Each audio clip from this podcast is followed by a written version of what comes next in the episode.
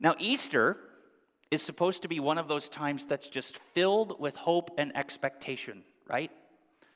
But the interesting thing is, if you read the story of the first Easter, that wasn't the original emotion that came with Easter.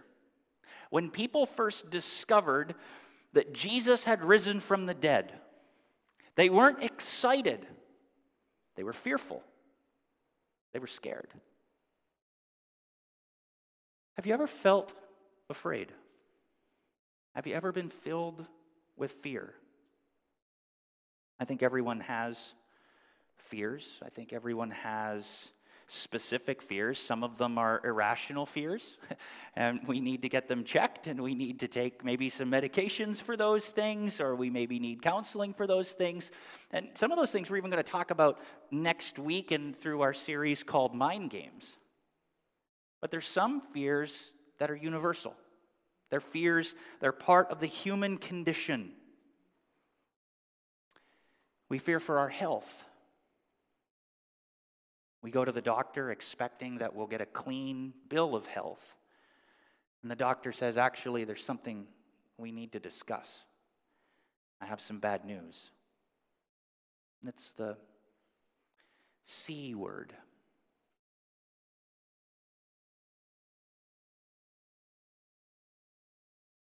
We fear for our health. We fear for our safety.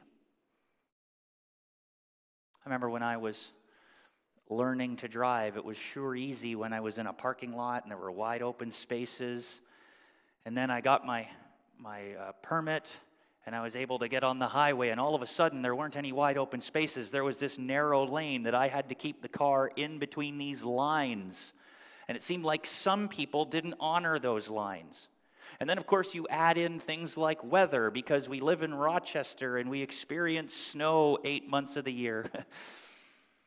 and we know what it's like to have to go to drive somewhere in bad weather and how white knuckle driving came to be. We know what that fearful, tense situation is. We fear for our safety. Or maybe we're walking through an unfamiliar neighborhood at night and we hear noises. We don't feel safe. We feel failure. We fear putting in the time, the effort, and not getting the result. We fear being alone. I actually read uh, an online article this week of a security company that does a survey looking at the Google searches in the United States for uh, afraid of, phobia of, and then decides what are the things that people are the most afraid of over the course of a calendar year. And they even look at the results by state. And you know what the biggest one in New York State is? Afraid of being alone. Everyone else in the country, most of the people, the highest ranked thing in most of the states was I'm afraid of people right now because of COVID, right? Because of the pandemic. I'm afraid of people. That was the highest thing that people were searching for and Googling for. But in New York State, said fear of being alone. Maybe maybe you're one of those folks that you're watching all of your friends get married. It's about that season of life. But it's not your turn, not your time. And you wonder when. Or maybe you're widowed. And you watch all of your, your friends who are growing into their golden years together and enjoying retirement together, and you wonder, why not me? Why did this happen to me? Loss is big.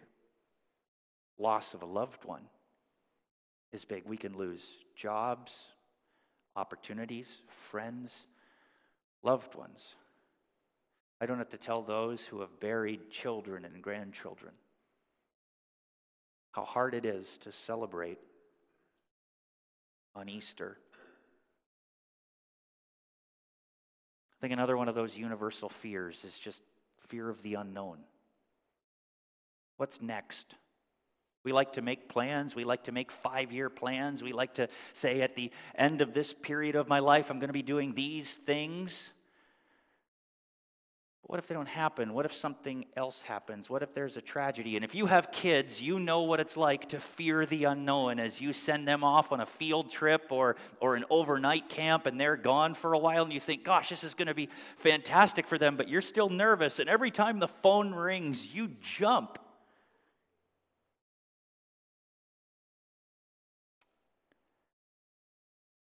Everyone has fears. But what if, what if we don't have to be afraid? What if we don't have to be afraid? What if the message of Easter is that we have no reason to fear anything that life can throw at us? And what if I were to tell you that is exactly true? That there is no reason to fear. That there is no reason to have a shadow of a doubt in your mind, that you can confidently know that anything that life gets thrown at you, the thing that happened at Easter is greater than the thing that you're facing, the thing that you're afraid of. Easter tells us that we have no reason to fear because at the first Easter, everything changed. So, what exactly happened at Easter? What's the story? Well, let me give you just a, a, little bit of background before we jump into the Bible and look at that story of the first Easter. Jesus died, and everyone knew it. Jesus died on a cross, and everyone knew it. He was beaten, he was publicly scourged, he had a crown of thorns put on his head, and he had a, a sign put on his cross that said, You are the king of the Jews. He had to carry his own instrument of execution up to the, the hill called the skull, a place of public execution. And when he couldn't carry it anymore because he was so weak, someone had to come and they made him carry the cross for Jesus. He was nailed to that cross and he hung there between two criminals. And everyone saw it who went by. And he was mocked.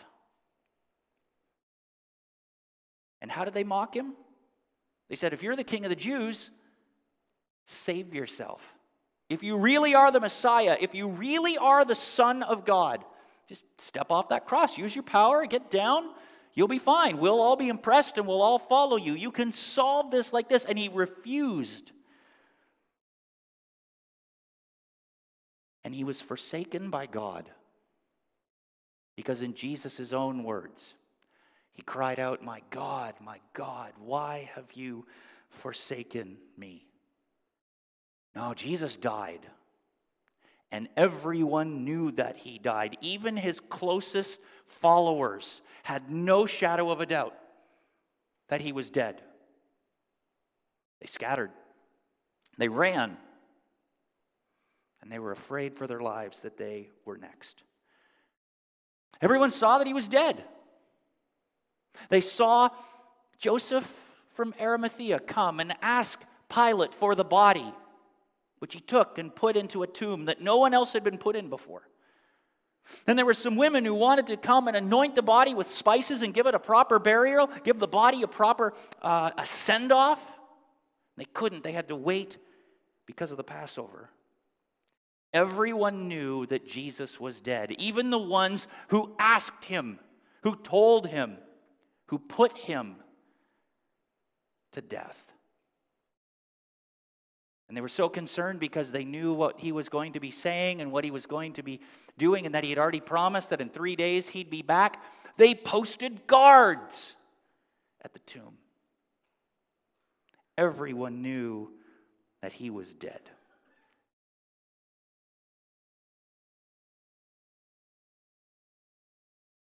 And then Jesus changed everything because you just can't keep a good man down.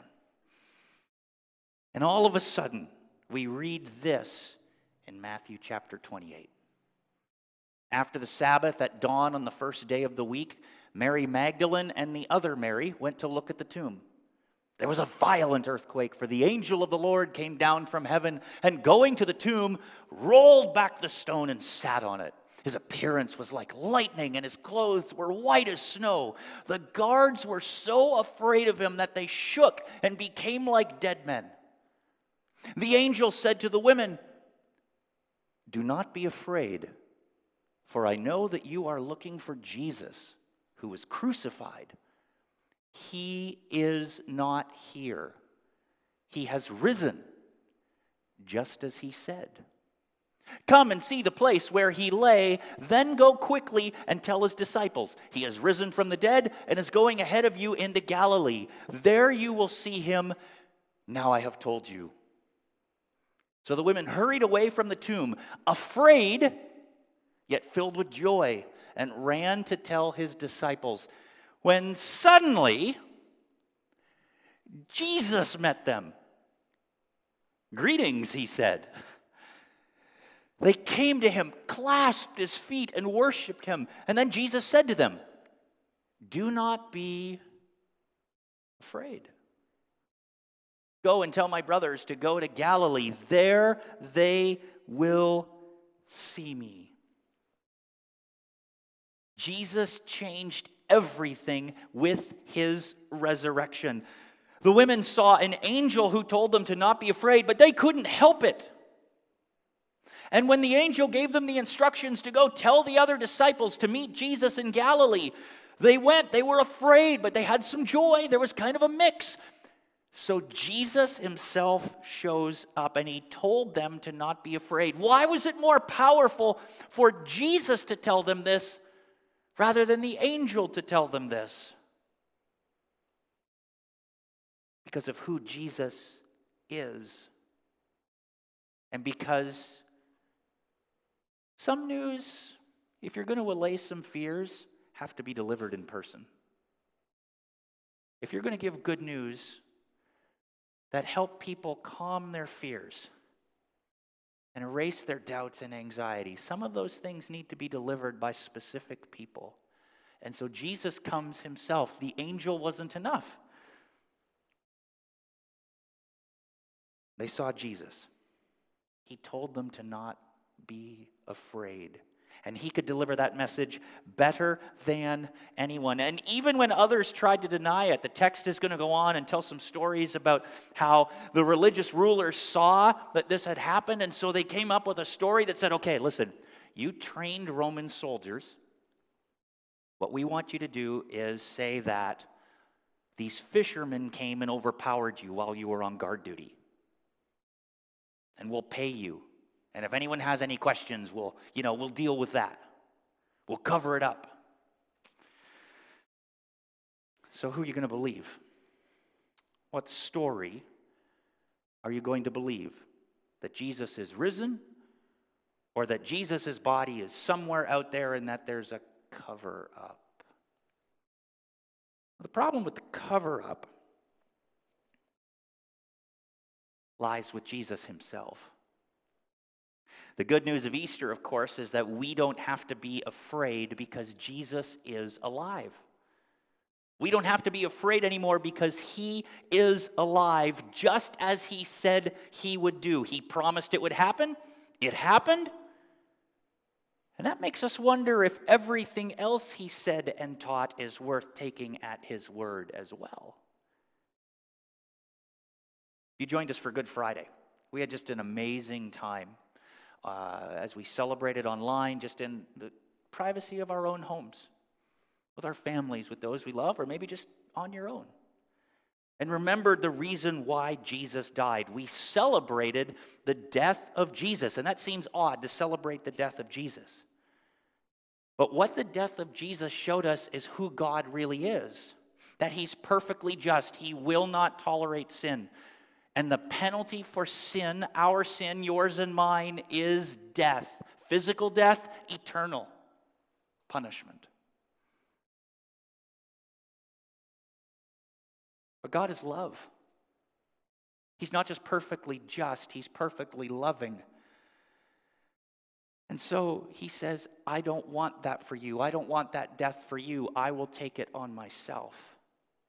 The Son of God took our sin on his shoulders, his Son's death paid for our sins and opened the door to a relationship with God.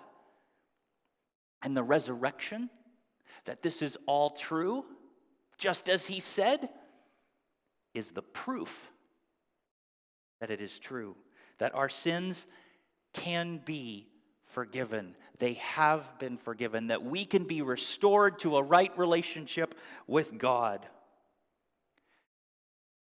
And Jesus himself proved it over and over and over and over and over again. Take a look at um, kind of a famous passage if you grew up in church that comes in at the end of our story in Matthew chapter 28, starting at verse 16. Then the 11 disciples went to Galilee, to the mountain where Jesus had told them to go. And when they saw him, they worshiped him, but some doubted. And then Jesus came to them and said, All authority in heaven and on earth has been given to me. Therefore, go and make disciples of all nations, baptizing them in the name of the Father and of the Son and of the Holy Spirit, and teaching them to obey everything I have commanded you. And surely I am with you always to the very end of the age. If you're here this morning, if you're watching online thinking, I'm just not sure about the resurrection, you're in good company. Because the original disciples weren't sure of the resurrection, and Jesus showed up physically in front of them. They worshiped because seemed like the right thing to do, but they still had doubts, they still had fears. And you know what Jesus promises to them to help them with that fear? That he really does have the power over life and death, that all authority in heaven and on earth has been given to him. It's not go and do a job, it's as you live your life following me, telling other people about me, teaching them to follow you, teaching them the nature of God as their heavenly Father who the Son of God is, who the Holy Spirit is. I will be with you. The power of the resurrection not only raised Jesus from the dead, but Jesus keeps showing up. We actually see this in the life of a man named Paul. Paul would become one of the greatest New Testament writers. He was a church planter, he was an apostle. And he planted a number of churches all across the known world. As a matter of fact, in less than a generation, Christianity spread like wildfire all across the Greco Roman world and beyond. This man, Paul, he went to a town named Corinth, the city, actually. Oh, this city had a, had a brutal reputation. Oh, they they they had some like wild parties, the, the stuff that you know gets banned on television, things that you don't ever want to think about or have they were celebrated there. There was a polytheistic view of society they, they, and religion. They thought that, you know, whatever you believed, that was okay, and you could dabble in a whole bunch of all things, and it wouldn't really matter. And the church really struggled to believe that Jesus had this kind of authority, that they should listen to Jesus and follow Jesus as the one to all authority had been given. And in a letter that uh, Paul wrote after he planted the church, he was trying to help them, he was trying to pastor them from afar, from long distance. He wrote them this letter. And we see what he wrote in 1 Corinthians 15. For what I received, I passed on to you as of first importance that Christ died for our sins according to the scripture, that Jesus fulfilled all of the Old Testament, that he was buried, he was actually dead, and that he was raised on the third day according to the scriptures, and that he, what's the word? Appeared. He kept coming back. He appeared to Cephas, who would be Peter, and then to the, the 12. And then after that, he appeared to more than 500 of the brothers and sisters at the same time, most of whom are still living, although some have fallen asleep. And then he appeared to James, then to all the apostles, and last of all, he appeared to me also as to one abnormally born. What does he mean by abnormally born? Well, it goes back to Paul's conversion story. He used to hunt Christians. He thought they were a plague on the worship of the one true God in Israel, that they were, they were committing the greatest form of blasphemy. And he went and got permission from the religious leaders in Jerusalem to travel around and capture and imprison Christians for what they believed and what they were talking about. And on the road one day, as he was headed down to a town in order to put more Christians in prison, Jesus showed up knocked him on his horse, made him go blind, and told him, Stop fighting me. Instead, work with me. I want to make you the one who goes with my message to the Gentiles. In other words, every other nation on earth. And that's exactly what Paul did. He dramatically changed his life. And he showed up to 500 people, hundreds and hundreds and hundreds of people, and the apostles over and over and over and over again. And after this letter was written, he would show up in the last book of the Bible. He would show up to John, who would be writing in prison, Jesus himself would come and stand in front of him and tell him, Here's what I want you to write to these churches, and here's what I want you to tell is coming for all of time and for all of eternity. I want you to know God's battle plan for the end of time. Jesus keeps showing up again and again and again because he promised for those that follow him, they would never be alone. He would always be with them.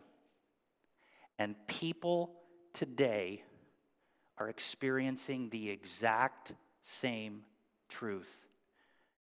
Jesus just keeps showing up in our lives over and over and over and over and over. He keeps coming. He keeps coming in big ways, in small ways but he continually comes.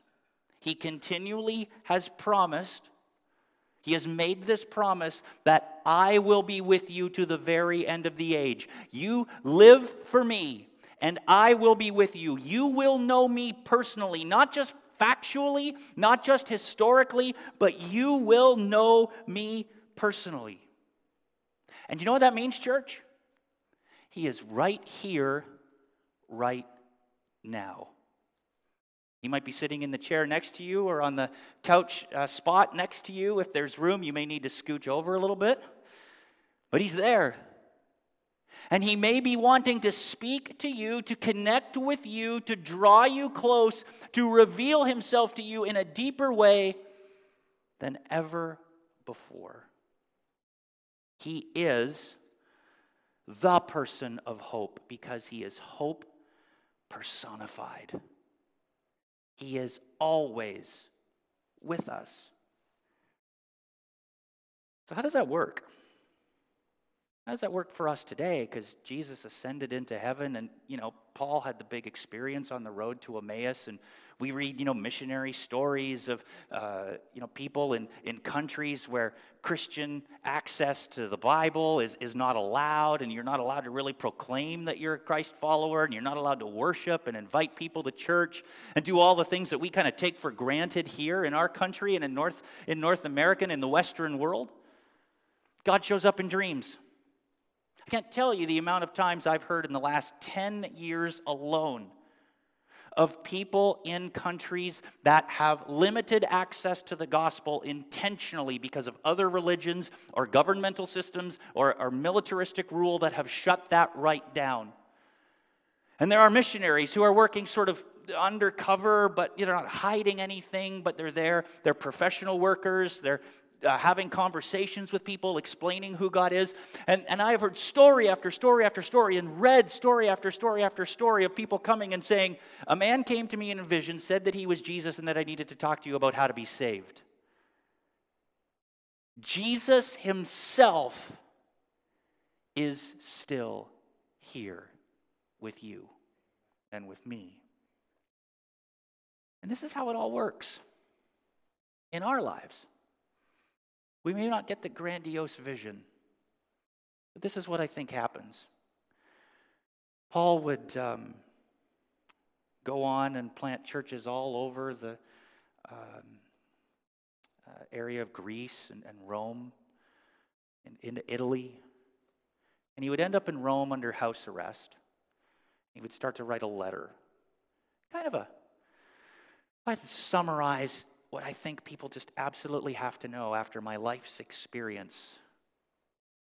Sort of what I think life is all about. He wrote the book called Romans, explaining what God had done in the death and resurrection of Jesus Christ. And he penned these words that are just so powerful. Therefore, since we have been justified through faith, not works, not something that you and I do, but something Jesus did. We trust that and we are justified. We are right with God. Because we are justified through faith, we have peace with God through our Lord Jesus Christ, through whom we have gained access by faith into this grace in which we now stand. And we boast in the hope of the glory of God. In other words, that we will see God's glory personally. And not only so, but we also glory in our sufferings. Wait a minute, what? Sufferings? No, no, no, no, no. Make that a better word. Not, not sufferings. No, Paul said, no, we can boast in our sufferings because I know what suffering does for the Christ follower. We know that suffering produces perseverance, perseverance to follow. Perseverance produces character, character like the one we follow. And that character, like the one we follow, produces hope. And hope does not put us to shame because God's love has been poured out into our hearts through the Holy Spirit who has been given to us. Jesus doesn't just save us and say, See you on the other side, hope you make it. Instead, he says, I am with you, and he gives us hope in our lives, in our experiences, the personal relationship that you and I can have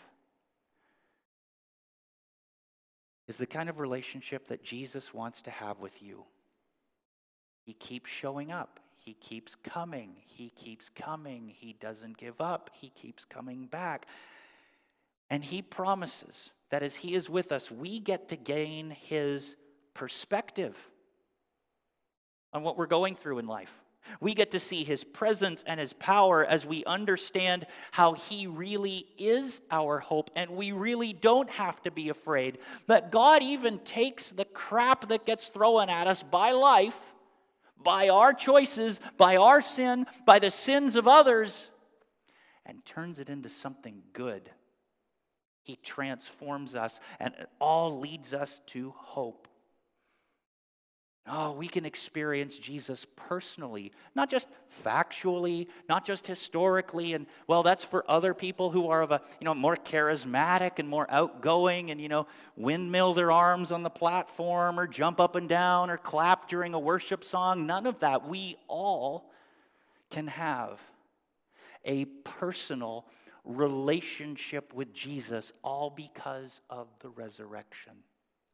He is alive.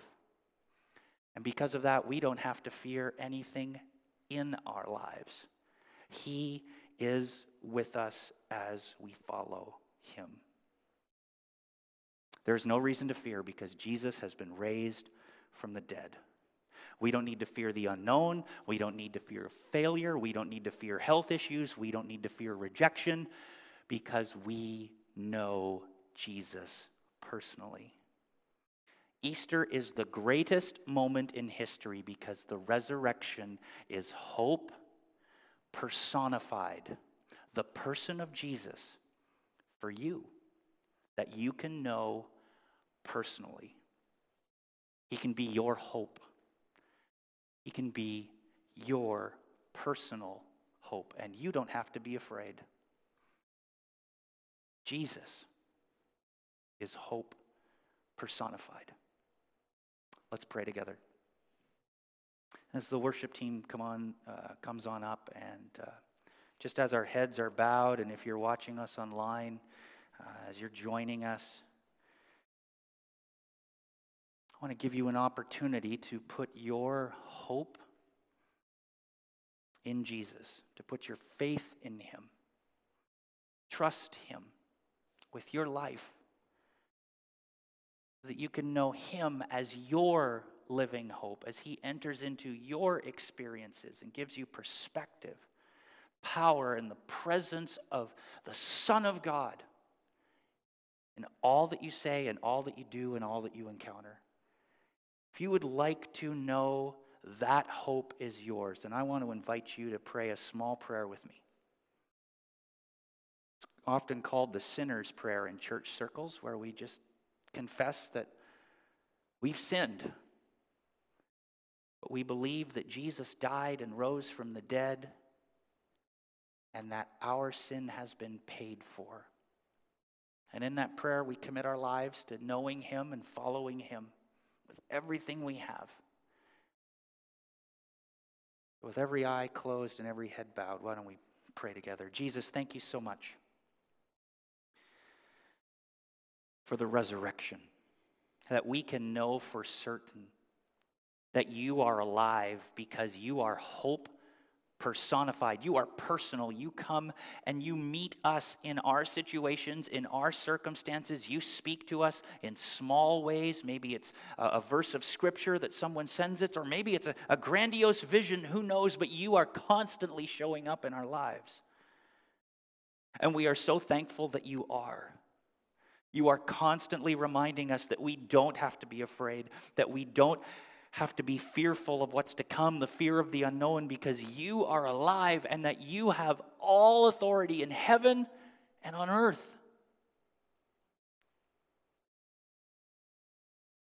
Your death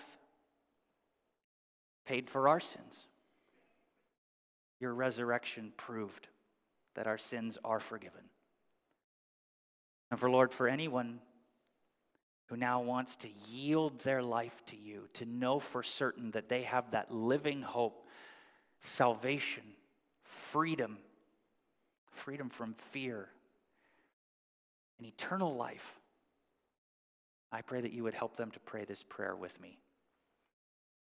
Lord Jesus, I'm a sinner. I have done things in defiance of who you are as God.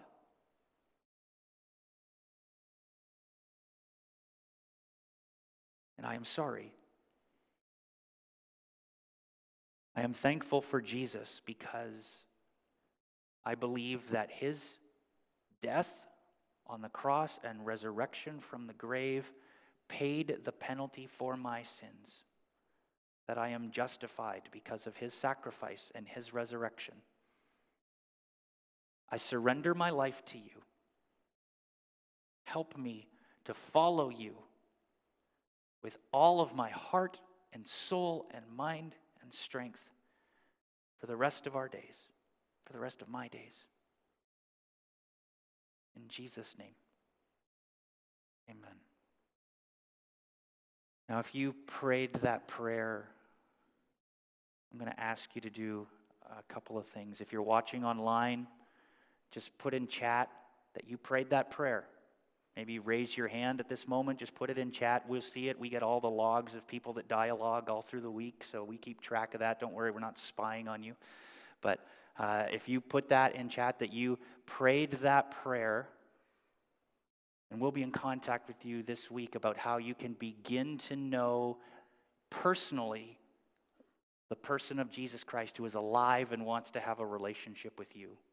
And if you prayed that prayer this morning, then as you uh, maybe just want to drop by the uh, welcome wall area where we've got those mugs and fill out that connect card. And just put in the box that says, How did you hear about our church? Say, I prayed that prayer. Just put that. And we'll be in touch with you this week on how you can begin that relationship with Jesus Christ. Because he is our living hope personified, the person of Jesus that we can know no matter what our circumstances are and what we are facing, He will be with us. Amen. Amen.